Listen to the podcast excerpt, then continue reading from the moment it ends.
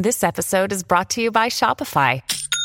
Forget the frustration of picking commerce platforms when you switch your business to Shopify, the global commerce platform that supercharges your selling wherever you sell. With Shopify, you'll harness the same intuitive features, trusted apps, and powerful analytics used by the world's leading brands. Sign up today for your $1 per month trial period at shopify.com slash tech, all lowercase. That's shopify.com slash tech.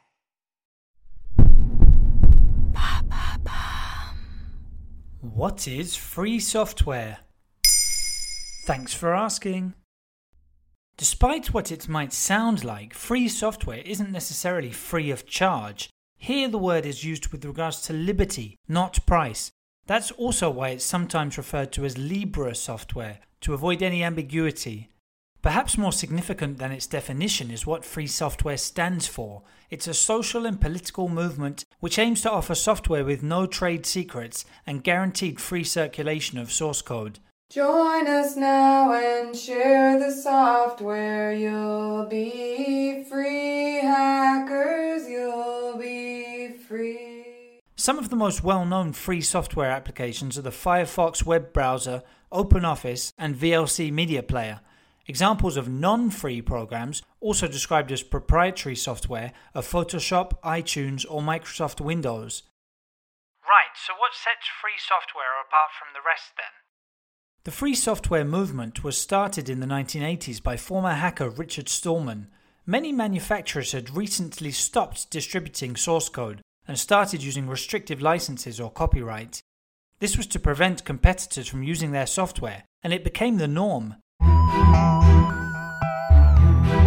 Stallman announced the GNU project, which consisted of developing a free computer operating system by the same name.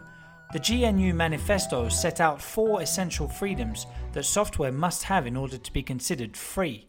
Users have to be able to 1. Run the program as they wish, for whatever use they wish. 2. Study the program's source code and edit it. 3. Share exact copies with others. And finally, 4. Make edited versions and distribute them to others.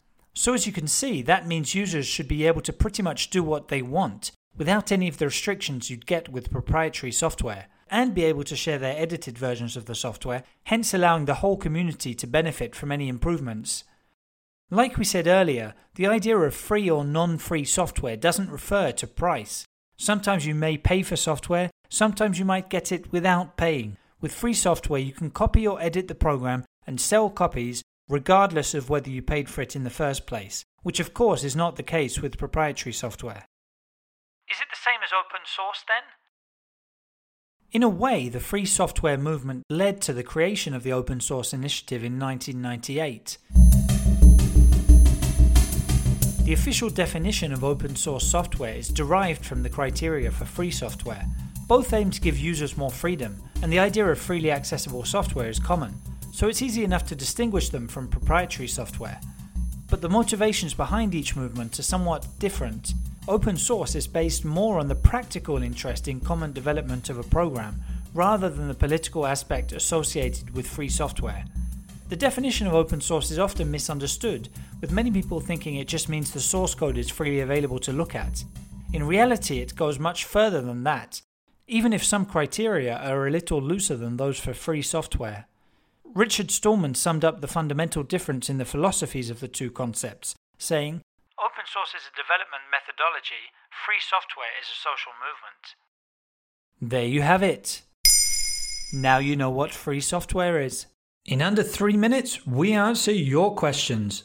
What would you like to know about? Use the comments section to ask your questions on the podcast platform.